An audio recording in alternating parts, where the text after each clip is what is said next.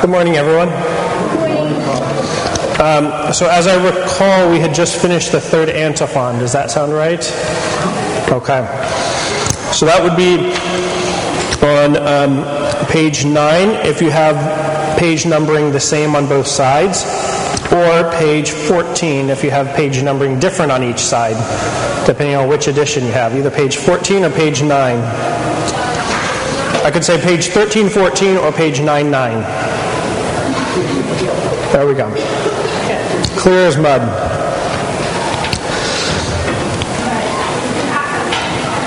So the small entrance, um, did I read this prayer, the small entrance, and talk about that, the angels, a little bit?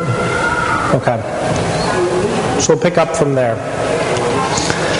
Um, the third antiphon is when we sing the hymn of the day. So in your bulletin, it's always the first hymn that's listed here under small entrance hymns. And this first hymn most often is a resurrectional hymn because Sunday is a feast of the resurrection. So we'll sing that resurrectional hymn. If it's a big feast like uh, Theophany, the baptism of our Lord just happened, or Christmas, then this would be the hymn for Christmas or Theophany or whatever it may be. But otherwise, this is uh, on a regular Sunday, it would be the resurrectional hymn. And in fact, if it's a great feast, we'll sing the hymn of that feast, and then we'll still sing, sing the resurrectional hymn as well. We never neglect the resurrectional hymn because every Sunday is a mini Pascha. So it's sung once before the, the uh, clergy and the acolytes enter, and then they do the entrance, and then afterwards all the rest of the hymns are sung, with that first one being sung a second time. Any questions about that? Because this is audience participation right here, where you have uh, the bulletin, it's all printed out, it's ready for you to sing along. And in fact, these eight resurre- there are eight different resurrectional hymns. You just learn them because there are only eight of them. You never have to learn more. It's just those eight. Um, and they just keep cycling through one, two, three, four, five, six, seven, eight. Okay. Um, based on the mode. So that has to do with the, the uh, Byzantine music and the, the, uh, the melody, if you will. So, so those are the hymns um, that we sing around the time of the small entrance. And then we'll turn the page to page 15 or page 10. And we get to the thrice holy hymn or the Trisagion hymn. So it's, it's handy when it's called thrice holy because that's what Trisagion means. Trisagion. Trisagion. Thrice, a good old English word holy hymn. So, this is our first reference to the Trisagion hymn. and we'll come back to referencing this again in the liturgy. So, we'll talk about it a little bit here. So, in um, the book of Isaiah, chapter 6, um, the prophet Isaiah has this vision of heaven. And he sees the cherubim and the seraphim glorifying God. And they're singing, Holy, Holy, Holy, Lord of Sabaoth. And um, in this vision, then, um, the Lord is saying, Who will I send out to my people? And then uh, Isaiah is thinking he's unclean and he can't do this. And so one of the cherubim or seraphim, I think it was a seraphim. One of the seraphim came down with a live coal from the, the incense that was being burned in the altar in heaven and touched his lips with that and thus cleansed him. And so then he said, Here I am, Lord. And then he began his, his ministry of being a, a prophet to the, the people of God.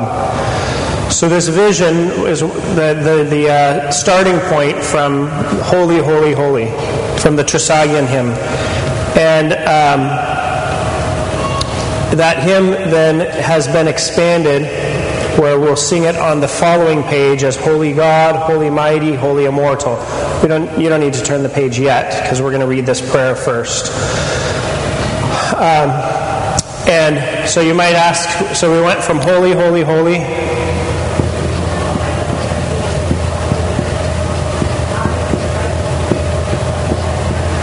And then we inserted Holy God, Holy Mighty, Holy Immortal. Have mercy on us, is the rest of the, the hymn. So, um, in Constantinople, there was a major earthquake, and we commemorate that earthquake in the fall. I don't remember what day, but in the fall every year we commemorate this earthquake. And um, as faithful people do, so we here in Portland, we can relate to big earthquakes, right? Because we're all talking about it. What did they do? First thing they did, they got together and prayed to God. They did a procession through the city, asking for God's mercy that this may pass. And so they were processing through the, the streets and singing, Holy, Holy, Holy. And then a child was lifted up into the air and lifted up so high he was out of sight. And then the child, a little while later, was gently brought down. And the child said that he was brought into the heavens. All these people saw this. So this isn't just like a nice story that we make up. All these people are there and see this. And he's brought down, and the, the child says that he saw the worship of the, of the Holy Trinity in heaven. And there they were singing, Holy God, Holy Mighty, Holy Immortal, have mercy on us. So this is how we have the hymn, because a child witnessed it in heaven. Um, and so then from that time forward, the church has incorporated this hymn into many different things. We say this whenever we say the Lord's Prayer, the proper way to say the Lord's Prayer, when we have our, our uh, prayers at home, really any time, is to begin with the Trisagion prayers. We say, Holy God, Holy Mighty, Holy Immortal, have mercy on us. We say that three times. And with a little prayer in the middle, All Holy Trinity, have mercy on us. So that's another Trisagion prayers. It's the same thing. Another time that we hear the words the Trisagion prayers is also in relation to uh, when people fall asleep in the Lord. Because that's the first thing that we do when a person dies. Ideally, it's something that we do at the moment of their death. The faithful gather around the bed or the person and they say the Trisagion service with a priest there. Um, and this service begins with Holy God, Holy Mighty, Holy Immortal, have mercy on us. And much of that, um, that service is contained in the memorial service that we say on um, the 40 day and one year and other memorials of people's, uh, people's falling asleep. So uh, this is a hymn that we use throughout the church all the time, and that's why it's called the Trisagion hymn, is because it's holy, holy, holy. So let's read the prayer that introduces this. This prayer is normally read by the priest silently or uh, not quite audibly. Um, typically, while the other the hymns of the small entrance are being sung, the priest is saying this prayer. Holy God, who rests in the saints, who are praised with the thrice holy hymn by the seraphim, and glorified by the cherubim, and worshipped by every heavenly power. So, when we hear the word power, we should always understand that to be angels. This comes from the Old Testament, Lord of the powers. Um, so it's the angelic powers. So when you see the word of the powers, just remember it's shorthand for angels but it's a literal translation from the Greek, dunameos. Who brought all things from non existence into being, who fashioned man in your image and likeness, and adorned him with all your gifts of grace, who have given wisdom and understanding to the supplicant, and do not overlook the sinner, but established repentance for salvation, who deemed us your lowly and unworthy servants, worthy to stand again at this hour before the glory of your holy altar, and to offer you due worship and doxology. So, all of that, um, a couple of weeks ago, I talked about how prayers, and especially the longer prayers, follow this form. There's an intro, an introduction, which is um, talking about God's actions or qualities of God. And then there's the request you can't have a prayer without a request, right? That's the purpose of the prayer is a request. And then there's a closing. And the closing in within the liturgy, the closing is always the part that's said out loud. It's called an ekphonesis, out loud. so, what I just read, all the way up to uh, worship and doxology, you look at what portion of the prayer that is, more than half of the prayer, that's all the introduction.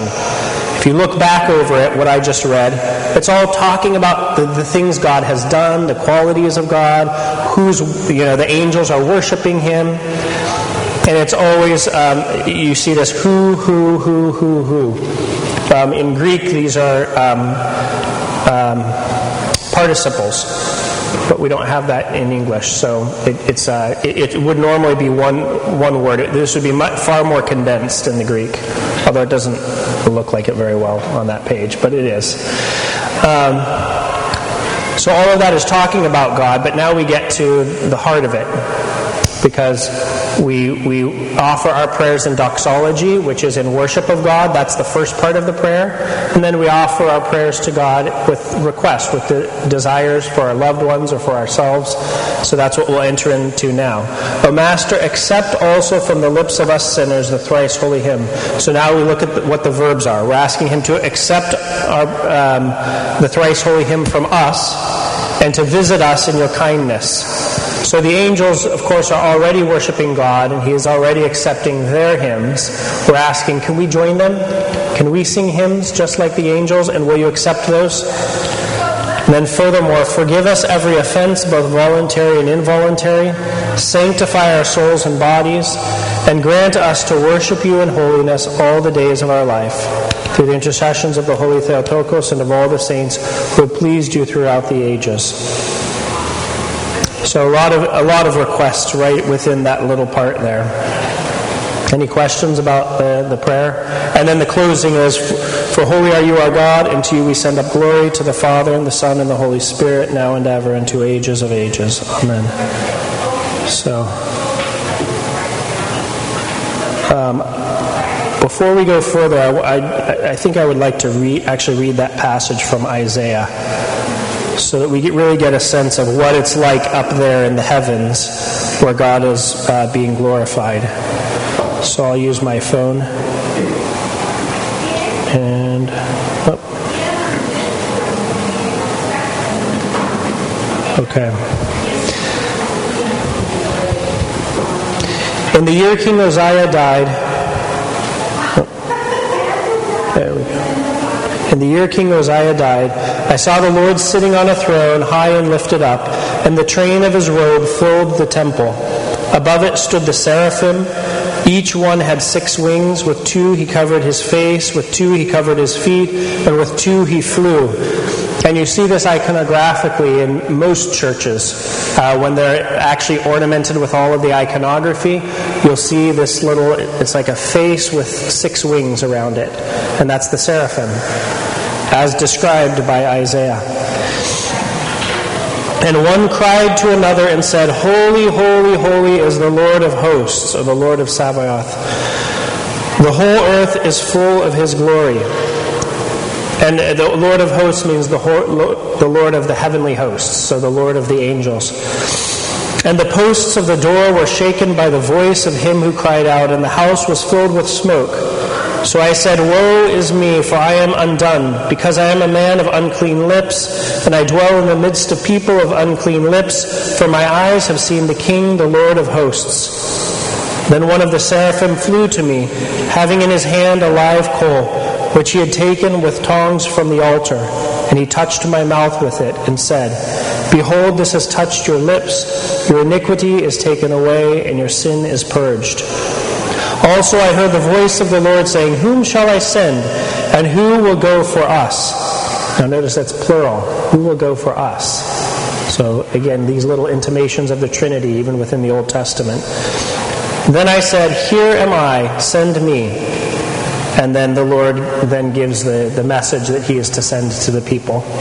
So, again, that's from Isaiah chapter 6. Okay, so we read the Trisagion prayer. And then we turn the page, and this is the Trisagion hymn. So we are joining with the angels in singing and glorifying God, singing to and glorifying God. And we sing this hymn together. And then um, this hymn is sung three times. So if you look at the footnote on the bottom of page 18 or page 11, depending on which book, It says there's uh, two alternatives to this hymn. So, on uh, very few feasts, some of the greatest feasts of the church, and then also a feast of the cross, we'll instead of singing the Trisagion hymn, we will sing one of these two hymns. The first one is As many of you as were baptized into Christ have put on Christ. Hallelujah. And you might say, why is this hymn about baptism being sung? This is from St. Paul, one of St. Paul's um, epistles. And this is because typically on these great feasts there were baptisms occurring. So this would have been a day when the catechumen were received into the body of Christ. So we, we retain that and we still sing those on the greatest feasts of Christ and on uh, Lazarus Saturday, a couple of other examples. And then on Feasts of the Cross, instead we sing this hymn to the cross Your cross do we worship, O Master, and we glorify your holy resurrection generally, throughout the year, this is what we're singing as the Trisagion hymn. Any questions about anything? captive audience here. so, um, at the bottom of that page, page 18, or if you turn to page 12, if you have the other book, we have the apostolic reading. So, this is a reading from one of the epistles, most often an epistle of St. Paul, because he's the most prolific writer in the New Testament. And this is read from the epistle book, which is kept at the chant stand. And this is read by someone, one of the, the chanters, come forward and read something from the epistles. And um, these readings are on a set calendar that we have throughout the year. The, the calendar is centered around Pascha, so we start at Pascha and then we just count weeks from Pascha all the way around until we get to the period before uh, Lent called the Triodion. Then we have certain readings through Lent, Holy Week, and then we get back to Pascha again. And we repeat the cycle again. Now, where that changes is that in addition to this Paschal cycle, there's also the cycle of the year, January through December liturgically September through August is the liturgical year. So these two things are going simultaneously, and so where they happen to line up on a particular day, it might be the 10th week after Pascha, and the epistle is this particular epistle. But oh, we look on the calendar and we see that on the 10th week after Pascha, it's the Nativity of the Forerunner because it's a January 24th this year. It, it, the, the 10th week of Pascha happens to be January 24th. And since it's uh, a great feast of the forerunner, instead the epistle will be for the forerunner instead of what it would be if it were the 10th week after Pascha. That's just an example. So every year the, these two are, are moving in their respective ways, and then they, on any calendar day of the year, a particular thing is falling. So today is a good example. Um, if you looked in your bulletin, which you don't have to pull out if you don't have it, under the epistle reading, after it says what it is, Hebrews, in parentheses it says, for St. John Chrysostom. And then if you flip over to the Gospel, it says 15th Sunday of Luke. What does that mean? It means that we change the epistle because today is January 27th. In addition to being the 15th Sunday of Luke, it's also January 27th. And because January 27th is this feast for St. John Chrysostom, the church has said, let's read that epistle instead. So we put that epistle in. Whereas if, if uh, this Sunday next year is January 26th, the saint might not be as highly commemorated, and therefore we would just stick with whatever the epistle is based on Pascha. It's confusing, but questions? questions? And there are smart people at the Patriarchate who put together books for us to follow. Any questions about that? Yeah. Yes, yep, exactly. So, uh, if, if you ever want to follow along with the hymns of the church more fully, liturgy pretty much you have the book and then we have the Sunday bulletin. But for Orthros, for Vespers, for a weekday liturgy, uh, especially the Orthros of weekdays, um, there's a website called Ages Initiatives, both plural. Ages Initiatives com. Okay? And um, when you go to that website, you can enter into what's called the digital chant stand.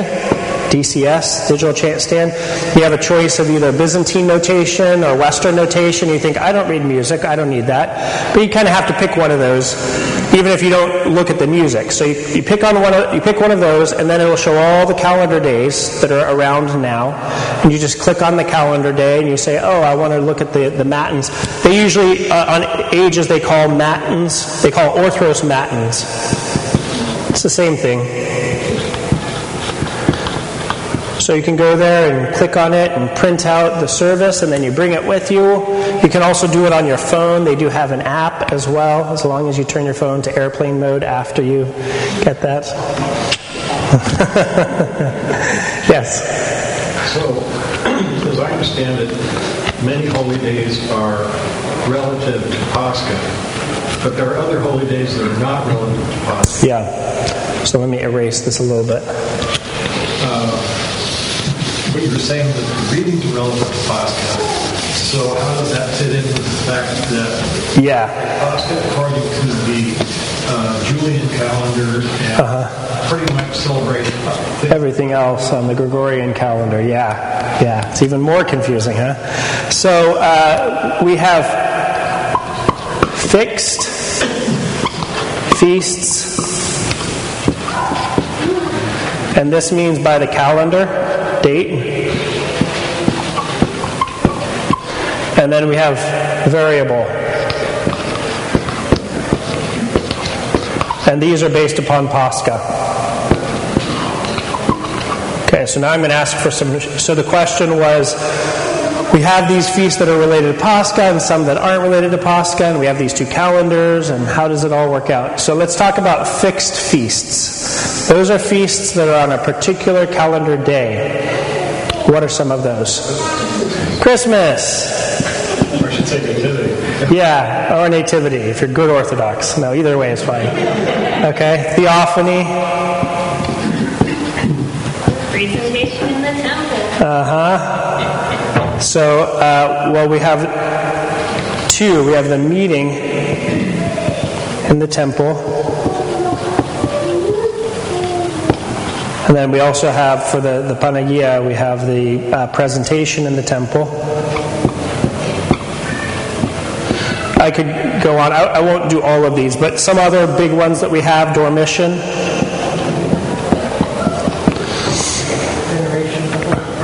Yep.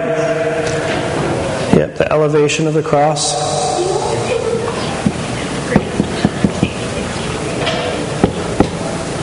Cross, okay. Because the veneration of the cross is actually a particular Sunday in Lent, so that's related to this. So now we get over here. So the variable feasts, Pascha. What else? E- which is Easter. What else? Pentecost.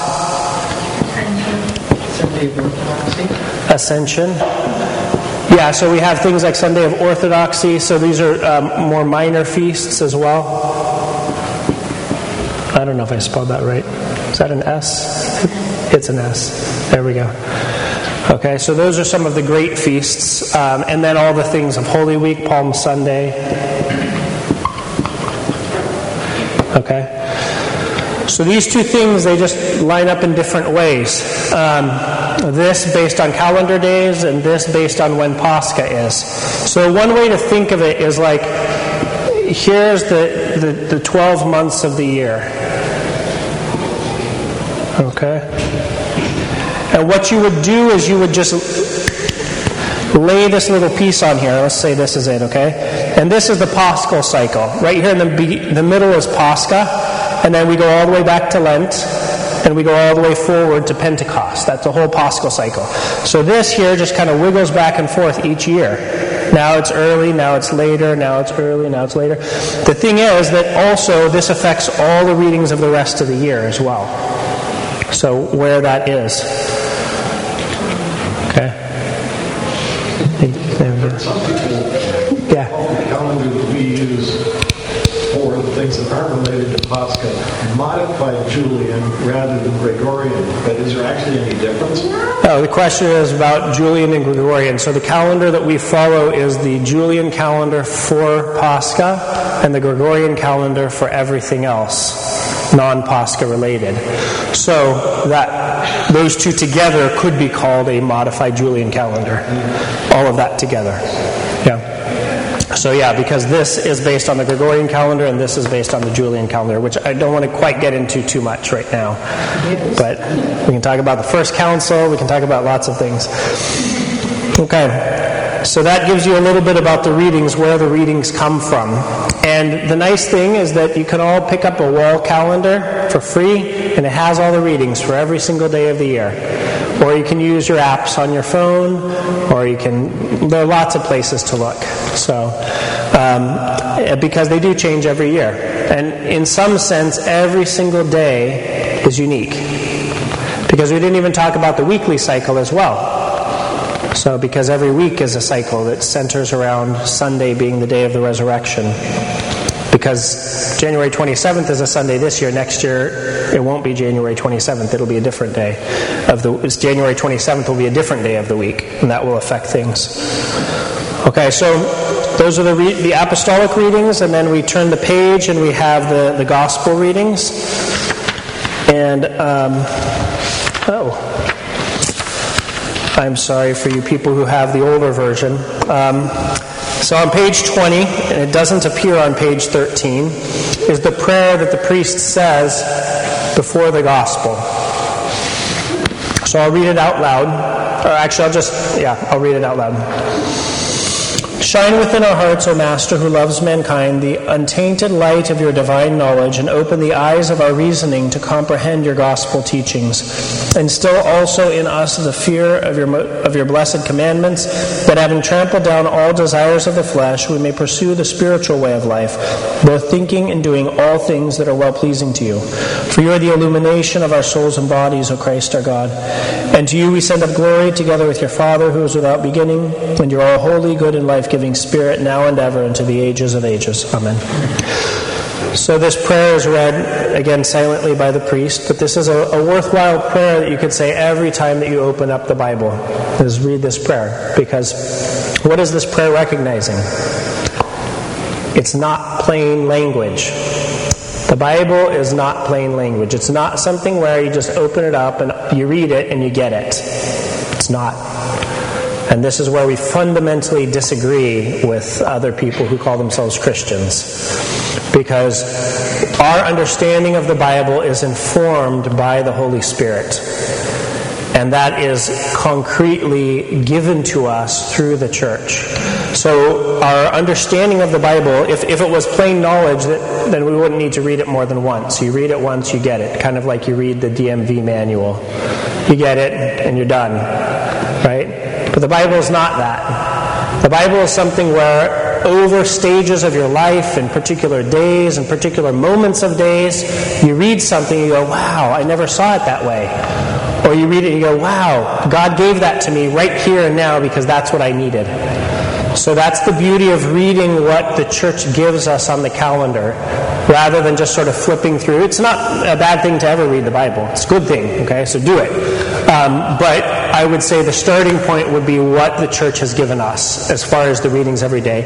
And as a side note, you'll read through the entire New Testament basically uh, in one year when you read uh, the, the appointed readings. You'll also read through much of the books of Genesis, Isaiah, Proverbs.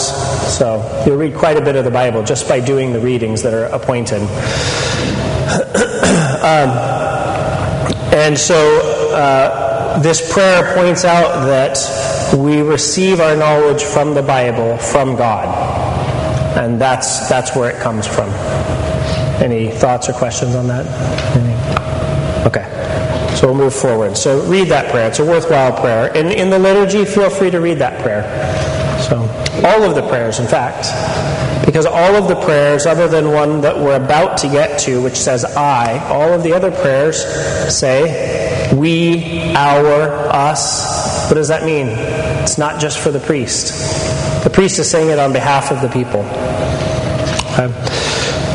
So we turn, uh, oh, so right after the gospel is the, the traditional time at which the gospel is expounded upon through a homily or sermon.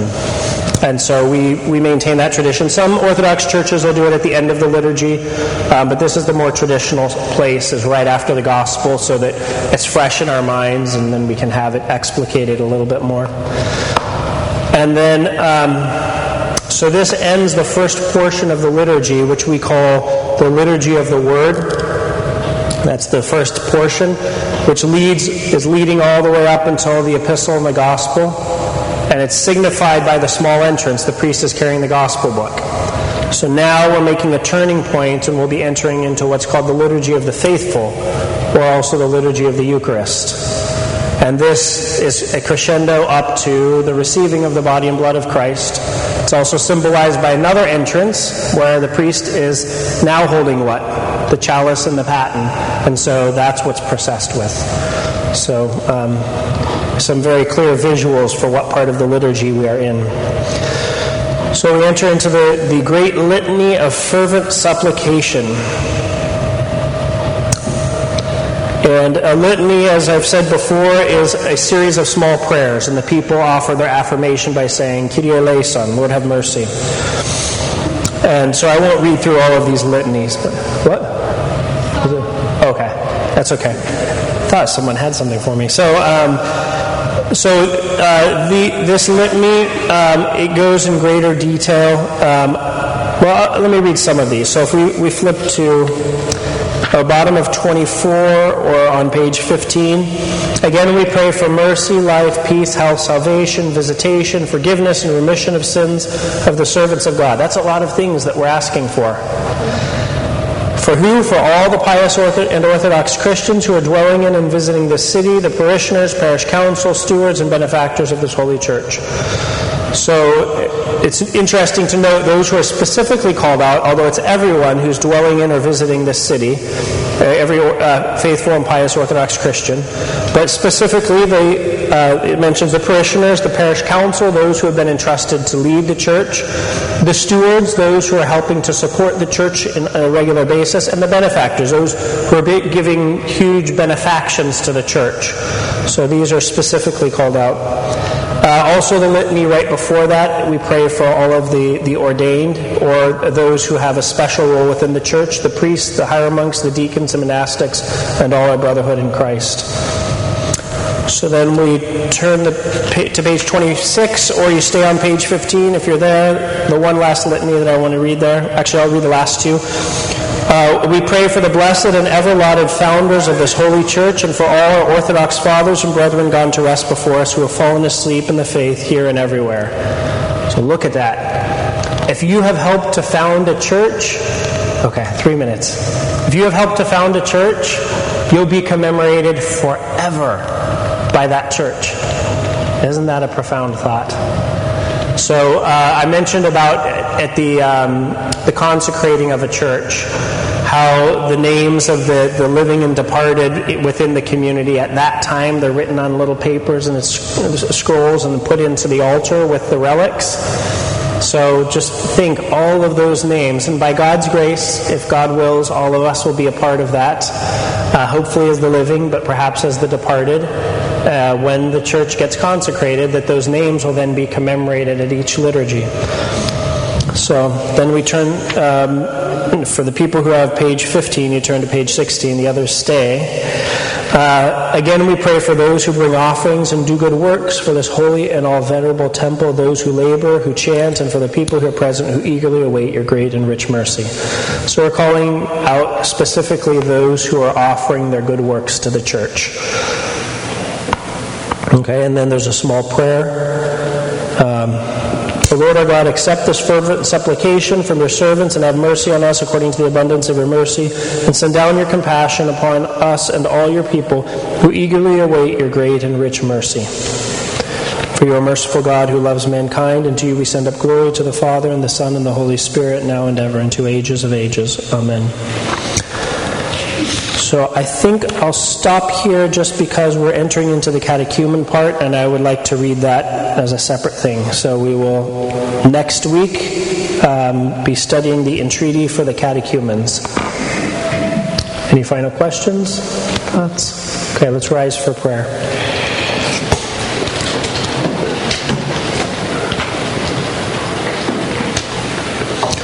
O Lord our God, accept our fervent supplications and prayers, and have mercy on us according to the abundance of your mercy, and send down your compassion upon us and all your people who eagerly await your great and rich mercy. For you are a merciful God who loves mankind, and to you we send up glory to the Father, and to the Son, and to the Holy Spirit, now and ever, and to ages of ages. Amen.